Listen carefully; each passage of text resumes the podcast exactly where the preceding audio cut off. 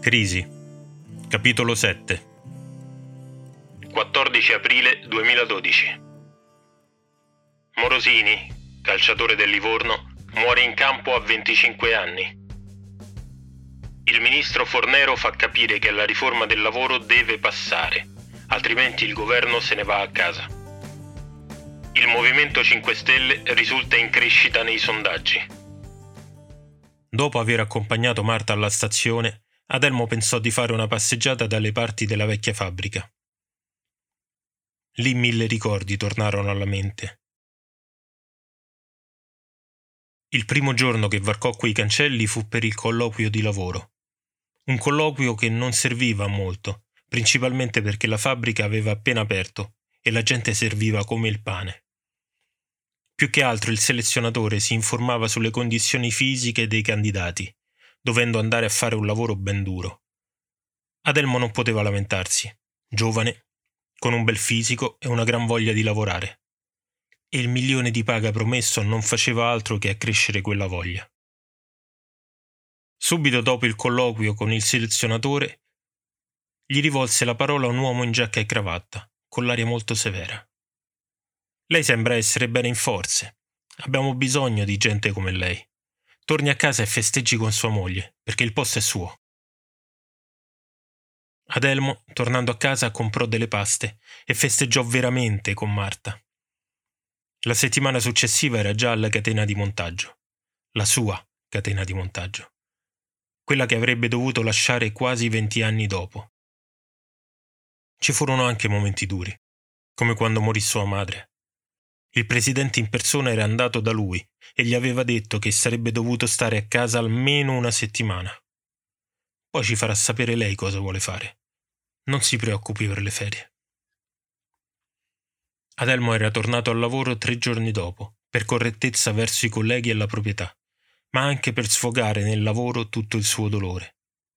Ci furono anche lotte sindacali, con manifestazioni che bloccavano l'ingresso in fabbrica e Adelmo in prima fila perché pensava che la dignità del lavoratore deve essere seconda soltanto all'impegno profuso dal lavoratore stesso. Una delle trattative si presentò veramente dura, ma grazie al rapporto quasi familiare con la proprietà, le cose si risolsero in breve tempo e senza grossi problemi né per i lavoratori né per la fabbrica. La calma estrema di Adelmo fece la differenza. Seppe mediare meglio di un sindacalista di professione e l'incontro con il presidente si trasformò da confronto aspro, come Adelmo aveva immaginato potesse essere, a un colloquio molto tranquillo e fruttuoso. Adelmo fu acclamato dai colleghi, che puntualmente lo criticarono dalla settimana successiva. Ma ad Adelmo questo non interessava, perché era cosciente di aver fatto la cosa più giusta. Di fronte alla fabbrica c'era sempre il vecchio bar dove Adelmo ogni tanto faceva colazione e i colleghi andavano a farsi un cicchetto dopo il lavoro. Adelmo difficilmente faceva loro compagnia. La stanchezza era tanta e lui sapeva che sua moglie lo aspettava con il caffè pronto. Una consuetudine che apprezzava particolarmente, non tanto per il caffè in sé o perché ritrovava sua moglie. In fondo l'avrebbe vista per il resto della giornata quindi tardare cinque minuti per stare ancora con i colleghi, ma fuori dalla fabbrica, non avrebbe portato discapito a nessuno dei due. Il fatto era che Adelmo e Marta, lontani dal loro paese, si stavano creando dei piccoli gesti rituali nei quali rifugiarsi.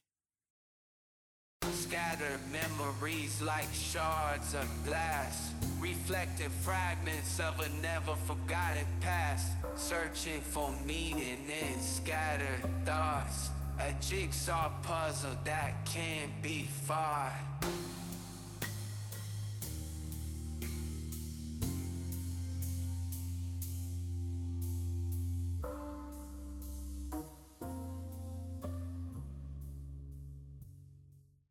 Adelmo entrò nel bar, che comunque aveva continuato a frequentare, e incontrò Fernando. Fernando che per pochi anni non era riuscito ad andare in pensione e ora si ritrovava a casa con una famiglia composta da lui, sua moglie e due figli abbastanza grandi, ma ancora senza lavoro. Fernando disse ad Adelmo che insieme a una manciata di altri ex colleghi aveva deciso di far partire una cooperativa che si occupasse di lavori edili. È un'idea che ci portiamo avanti da tempo, da prima che chiudesse la fabbrica. Stefano se l'è studiata bene e ha approfittato del licenziamento per proporcela. Ci abbiamo messo tutti i nostri risparmi, ma il rischio nonostante tutto è calcolato. Non avevano contattato Adelmo perché sapevano che al momento non aveva la possibilità di entrare con una quota associativa quale quella che si erano imposti i partecipanti per far partire l'attività. Gli promise però che, non appena ce ne fosse stato bisogno, lo avrebbe contattato per entrare a lavorare con loro. Finché non abbiamo entrate sufficienti non possiamo permetterci altre braccia che le nostre. Andato via Fernando, Adelmo si avvicinò alla cassa per pagare il caffè. Prese anche un gratta e vinci e una schedina del Super Enalotto.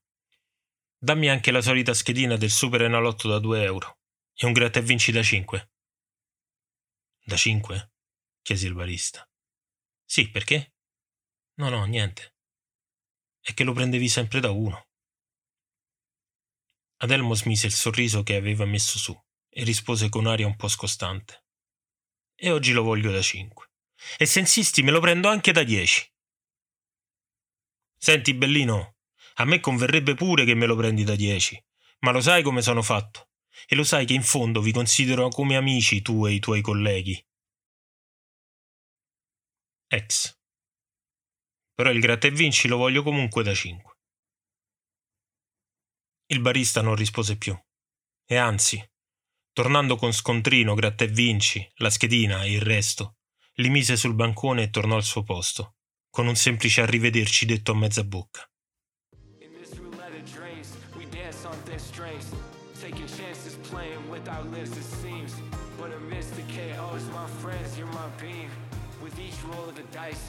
Flicker and gleam. We navigate through the dark, taking turns to lead. In this game of life, we find solace in our creed. Together we face the risks that none can ever heed. Dal diario di Marta. Finalmente si torna al paese, dopo tanto tempo. Per il viaggio avevo preso un libro, di quelli che non leggo da tanto, e una settimana enigmistica. Ma non ho la testa per leggere. E neanche per fare i cruciverba. Non riesco neanche a guardare fuori dal finestrino e stare a pensare. Mi sembra che quei pensieri scorrano via insieme al paesaggio e in questo periodo voglio fare tesoro anche di ogni singola parola che mi viene in mente. Quindi preferisco passare un po' il tempo a fissare quei pensieri su questo diario che ormai mi fa compagnia da tanto. Sono convinta che prima o poi rileggerò tutto per potermi fare due risate, o almeno per pensare che anche il risultato più piccolo è qualcosa di grande rispetto a quello che stiamo passando. Trovare il biglietto per il viaggio nell'uovo di Pasqua mi ha sorpreso molto. Adelmo non è mai stato tipo da fare queste cose. Cercava sempre regali originali, questo è certo, anche a costo di confezionarli con le proprie mani. Ma regali che potessero avere una connotazione banalmente romantica proprio non sono mai stati nelle sue corde. Questa volta invece lo ha fatto, e io credo che si debba andare oltre al fatto romantico. Rileggendo quanto ho scritto finora mi metto un po' paura di me stessa. Ho sempre avuto la mania di rileggere quanto scrivo alla ricerca di eventuali errori grammaticali, ma mi sto accorgendo che sono diventata ancora più analitica e che quella mania la sto applicando anche alla mia vita. Non avrei mai pensato di analizzare un gesto di mio marito. Però, come per i pensieri, credo che ogni gesto in questo momento sia prezioso e forse scansionare a fondo ogni azione mi servirà a ricordarle più avanti, quando tutto sarà passato. Sono felice di tornare al paese da mia madre. Non le ho detto niente, quindi sarà una sorpresa anche per lei. Certo, tornare al paese da sola per la prima volta in tanti anni mi rende un po' triste.